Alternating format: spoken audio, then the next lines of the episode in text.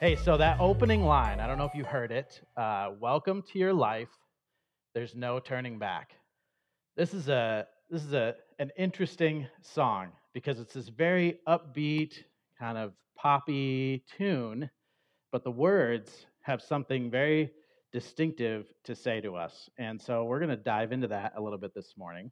In 1985, for those of you who weren't born or for those of you who might have forgotten this particular year, uh, there were a few things happening in the world. The Cold War was still happening, and even though it might not have been uh, at the forefront of everybody's minds, we were still learning how to hide under our desks in elementary school. Anybody else have to do that? Yeah, yeah. I lived in a town that had a bunch of uh, defense contractor uh, factories in it. And so we learned how to hide from atomic bombs. I don't think that that was very effective, uh, but we were learning about that. Um, politics were messy. Coke tried to change its uh, its recipe. Anybody remember New Coke? Yeah, yeah. I just went to the Coke Museum a couple weeks ago in Atlanta. Had no idea I was going to be talking about this and all that. I found out everything I never wanted to know about New Coke. It was great. Apparently, it was very traumatic. I don't know. Uh, the Unabomber actually popped up on the scene and started sending uh, explosive packages to college campuses, which was very scary. Uh, AIDS became a household conversation. 1985 was really the beginning of the broader conversation of what was happening around that. And as it can do, music tried to speak into the world and talk about these things that were happening in life. So this song, like I said, very upbeat, upbeat was very poppy, very good melodies. Uh, if you go to YouTube, there are a ton of videos about why this song is so influential and why people love it so much and why it just seems to be so ingrained in our DNA of who we are as a culture. Um, and that was pretty interesting to watch some of that because it's things that you don't think about when you think about what you're listening to in your music. But the number one thing that everybody talked about was this contrast between the music and what was being talked about in the lyrics. So it's expressing a frustration with the world around them. I mean, even the title, Everybody Wants to Rule the World. It's like, well, yeah, everybody wants to rule the world, but it's kind of that tongue in cheek, like, nobody's really up to this task, are they? And that's really the question that the song is asking. Who is up to being the one in charge of the world? Uh, welcome to your life. There's no turning back. Are you even ready to be the ruler of your own life, let alone everyone else's lives. So it caught and it went straight to number one in the United States. It actually, uh, when it was first created, these guys weren't even interested in recording this song, which, by the way, is like, if you read about number one songs, this is a very common thing where they're like, this wasn't really one of our favorites, and somehow it goes to number one. And it's not really a one hit wonder. Shout by Tears for Fears. Everybody heard of that? Mad World. There's some other good ones in there. They were pretty good, but this was definitely their most popular song and definitely made a huge splash on the scene. There are over 140 uh, remakes of this on Spotify. So if you need to find a different version, Lord, uh, yeah, there's a bunch of them. Uh, Weezer just did one. If you're a Weezer fan, you can check that out. Yeah, it's good times. They're like the kings of covers now. All of a sudden, I don't understand, but that is that is what it is. So the problem with the song, though, it's very popular. It presents all of these issues, but it doesn't give us any answers. Just look at this verse. It's my own design. It's my own remorse. Help me to decide. I'm not going to sing it for you. Help me make the most of freedom and of pleasure nothing ever lasts forever. I mean, that's pretty bleak. It's my own design, it's my own remorse. Nothing ever lasts forever. There is not a whole lot to be found in this song that's going to give you hope if you are a person in 1985 looking out on the landscape of your life and thinking about what this all means. It reminds me of, uh, of a passage in Ecclesiastes, uh, chapter 1, verses 9 and 10. History merely repeats itself. It has all been done before. Nothing under the sun is truly new. Sometimes people say, here's something new, but actually it is old. Nothing is ever truly new. We don't remember what happened in the past, and in future generations, no one will remember what we are doing now. I mean, this is in the Bible. That's a little bit like, woo, all right, all right. Maybe Tears for Fears were channeling Ecclesiastes when they were writing this and looking around and thinking, where is my hope? Earlier in Ecclesiastes, the author claims that wisdom and striving and, and working is all meaningless. It's pretty close to what we hear here. Get what you can for your own life because everyone else is after the same thing. And so that's it. That's all there is. Don't worry about consequences. It won't matter. Nobody will remember anyway. That's all there is. It seems, when we put it that starkly, pretty short sighted. Seems pretty short sighted. Seems pretty hopeless, which is exactly the opposite of what we have as Christians, right? It should be exactly the opposite of who we are as Christians. I think maybe we've maybe lost some sight of that. So I want to encourage you this morning and let you know that everybody wants to rule the world, but that doesn't have to be the answer to our questions. So we're going to take a look in the Bible. If you have your phone or your tablet, uh, you can join us on YouVersion. Go to Genesis or go to events and uh, go to Genesis. You can also uh, open up your Bible if you've got one with you. And uh, we're going to be taking a look first at Psalm 128. And I just want to tell you one thing about this. So the Psalms all have different purposes, there's a ton of them. So they ha- all have these different things going on. The psalm that we're going to look at today is actually a song. It is a song that people would sing, and they would sing it on their way to go visit Jerusalem when they lived far away. So let's take a look at Psalm 128 first.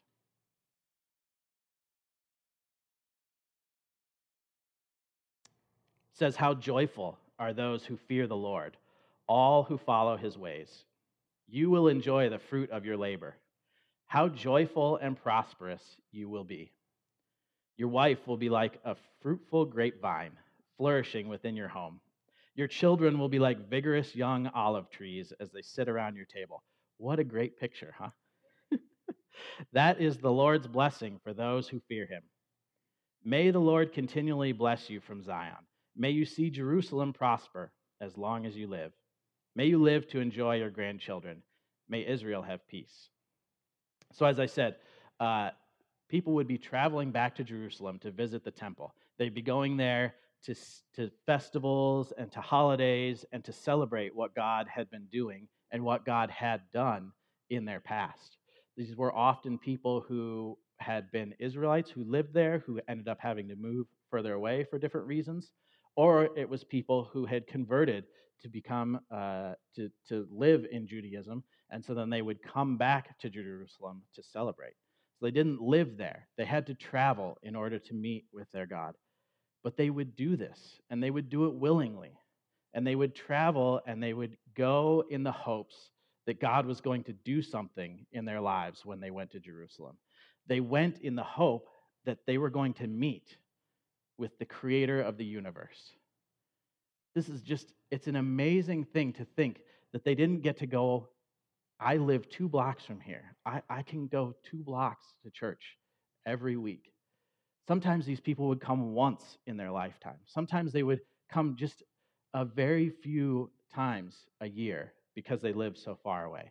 This was a very significant journey for them. And this song they would sing along the way because they wanted to prepare their hearts. They knew that they were going to be visiting the Creator, and it meant that they needed to be ready. They also need to be reminded that this journey was worth it. Because can you imagine trucking your kids and your donkey and your whatever you were bringing to sacrifice to God sheep, goats, doves, whatever you got to pack all this junk with you and drag it along with you to Jerusalem. I think two or three days into that trip, I'd be saying, Whoa, I need some fruitful labor, God, because this is not going well right now. The kids have run off, the donkey is in the stream. I'm done. I'm finished. I don't want to walk anymore. I would need to prepare my heart. I need to prepare my heart after two blocks, let me tell you, because sometimes 32nd Street can be chaos.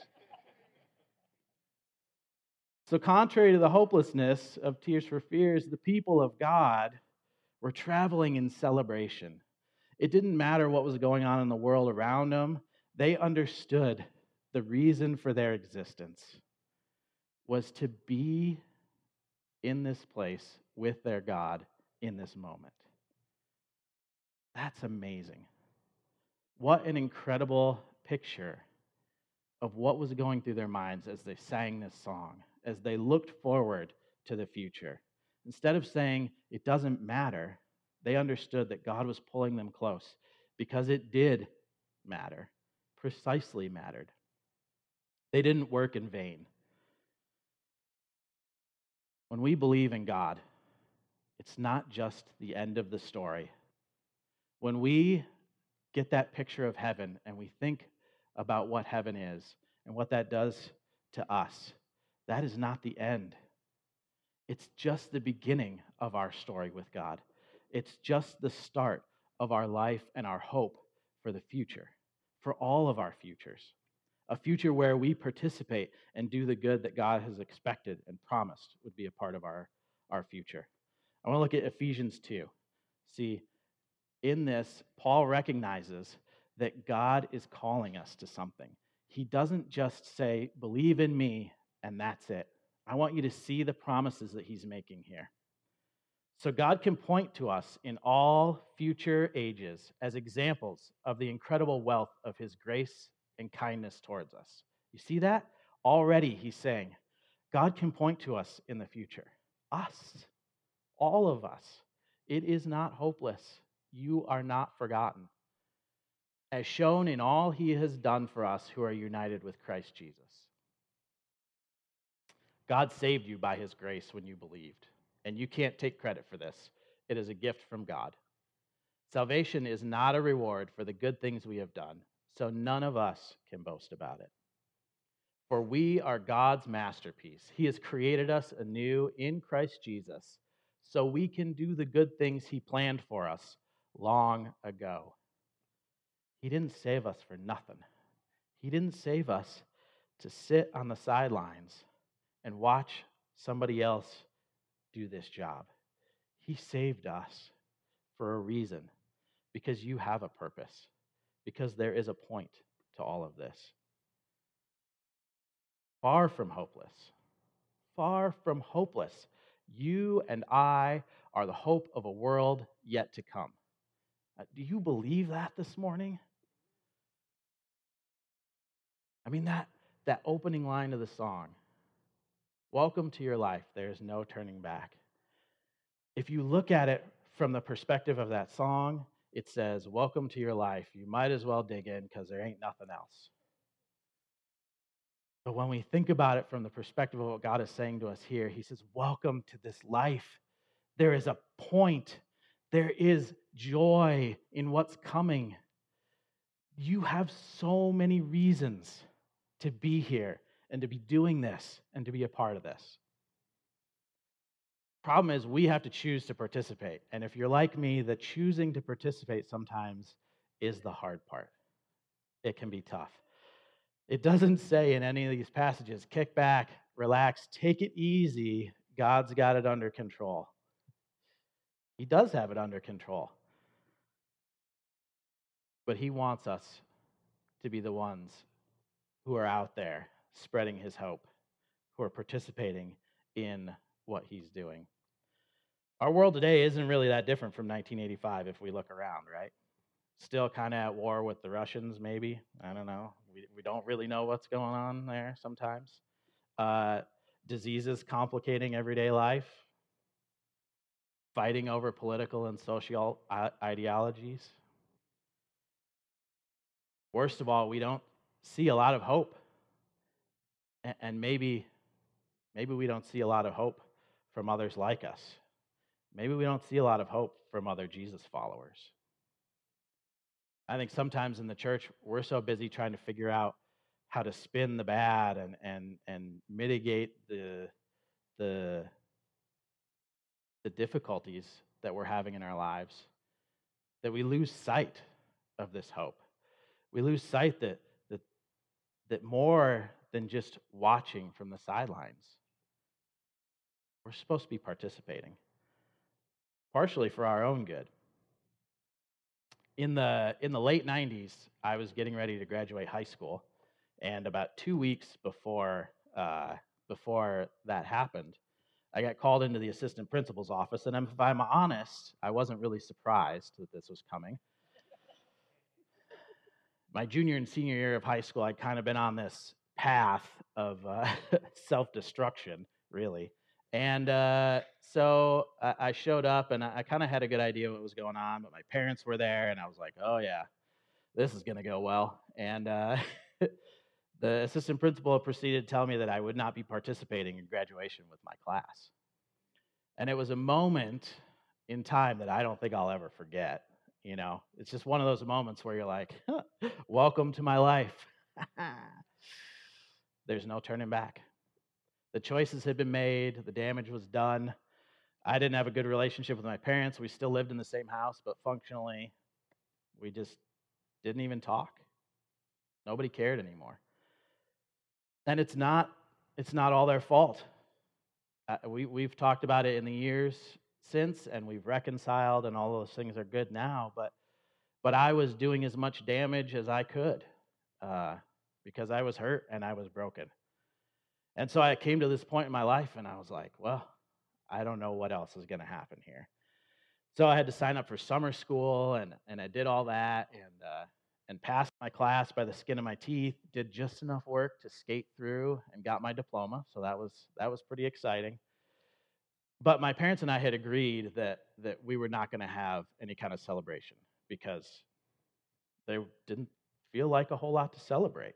It just felt like going out with a whimper instead of celebration.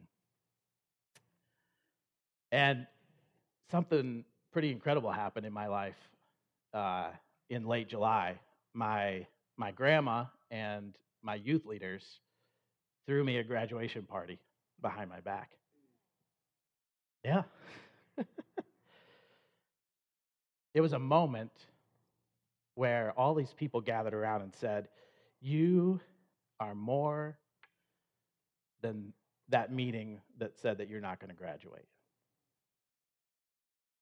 And they spoke God's truth into my life. And they believed things about me and in me that I couldn't see and didn't understand and have come true. And I have been blown away by the way that God has worked through that. I didn't think I was going to get that emotional today. I've talked about this story before.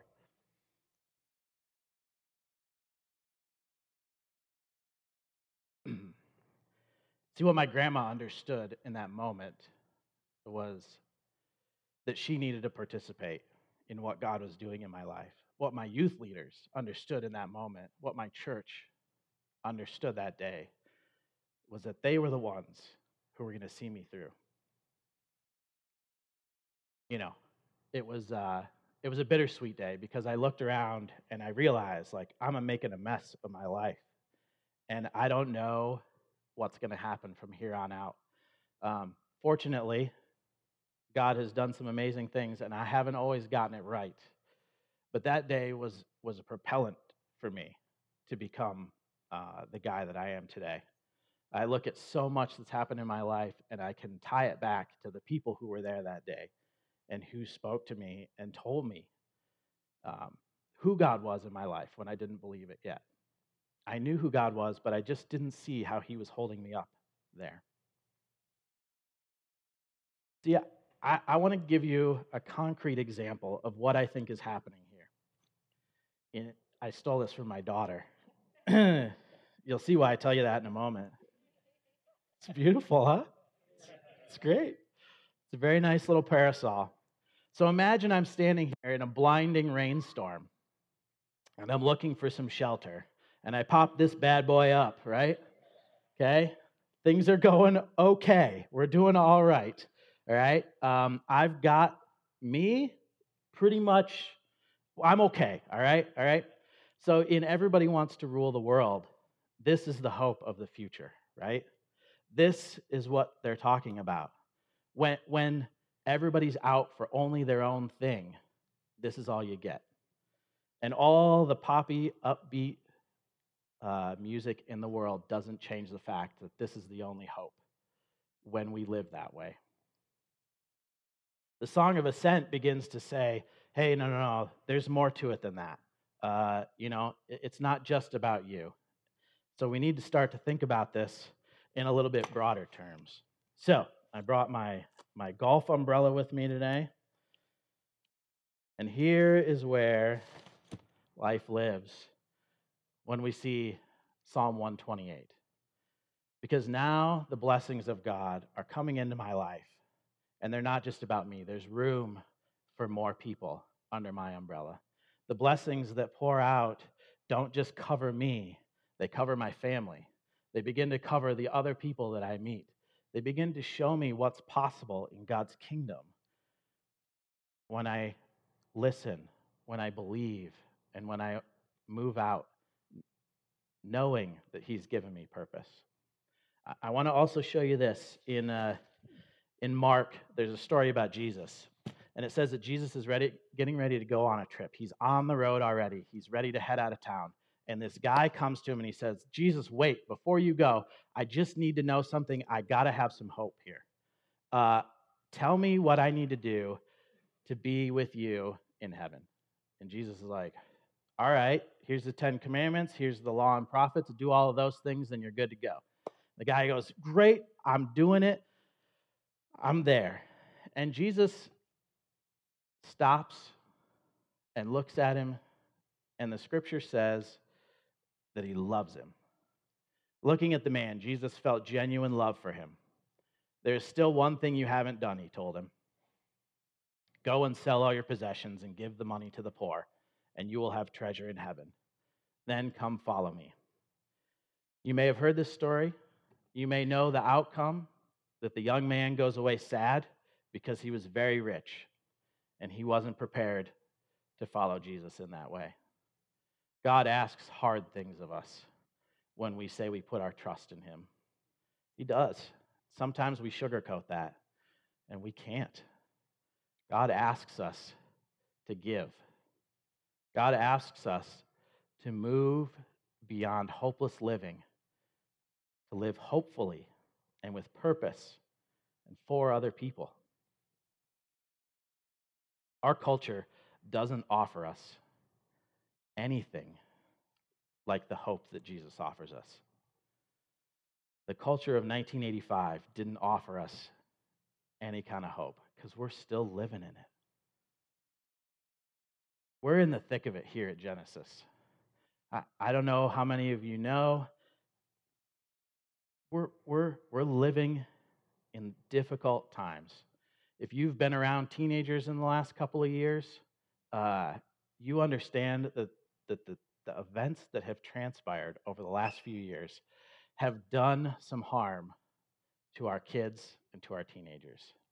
They have. Life is tough.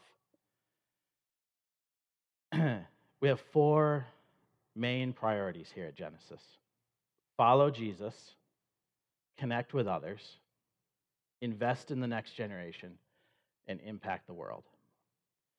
We live in this building here where we're on this half, and it's easy to forget what happens on the other half. Well, we have this amazing teen center that every single day of the week is full of kids